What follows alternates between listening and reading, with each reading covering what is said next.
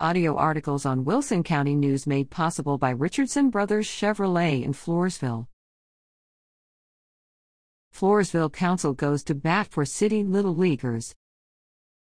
The love for America's greatest pastime is growing in the city of Floresville. We have had a real good response from the community so far, Floresville Little League Board President Thomas Landrum told Floresville City Council at a January 13th workshop organized to discuss the contract between the organization and the city. Floresville Little League has gained at least 100 participants since last year, with approximately 320 players expected this season, Landrum shared. The Little League Board anticipates there will be 33 teams that will utilize the Floresville Sports Complex for games and practices, and the Floresville Event Center as needed for conditioning and rainout days. The Little League Board proposed a rate of $16 per child that would be paid to the city and go toward field maintenance costs. Also, in the proposed contract is that the city would not receive profit from the concession stand. The league is very dependent on concession and raffle sales, Landrum said. Starting funds for the organization this year were less than $3,000, he added.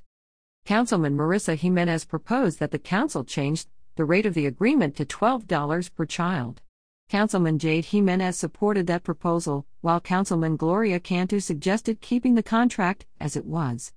Mayor Cissy Gonzalez Dippel told the board that changes to the rate could be made during the designated action item on the agenda at the city's council meeting that followed the workshop. During the council meeting, the Little League contract was approved unanimously, with a rate reduction from $16 per child to $12 per child. Additional action items approved by Council at the regular meeting include calling for an election May 7th for mayor and council places 1 and 2, see related article, page 1A. Approved rezoning 1602 D Street from residential to commercial, see Deason Animal Hospital gets green light for expansion, January 12 Wilson County News approved awarding the construction contract for the Community Development Block Grant Program for Rural Texas Manhole Replacement Project King Solution Services. Approved the 2022 street maintenance project totaling $894,560 to Triune Engineering and Construction Company.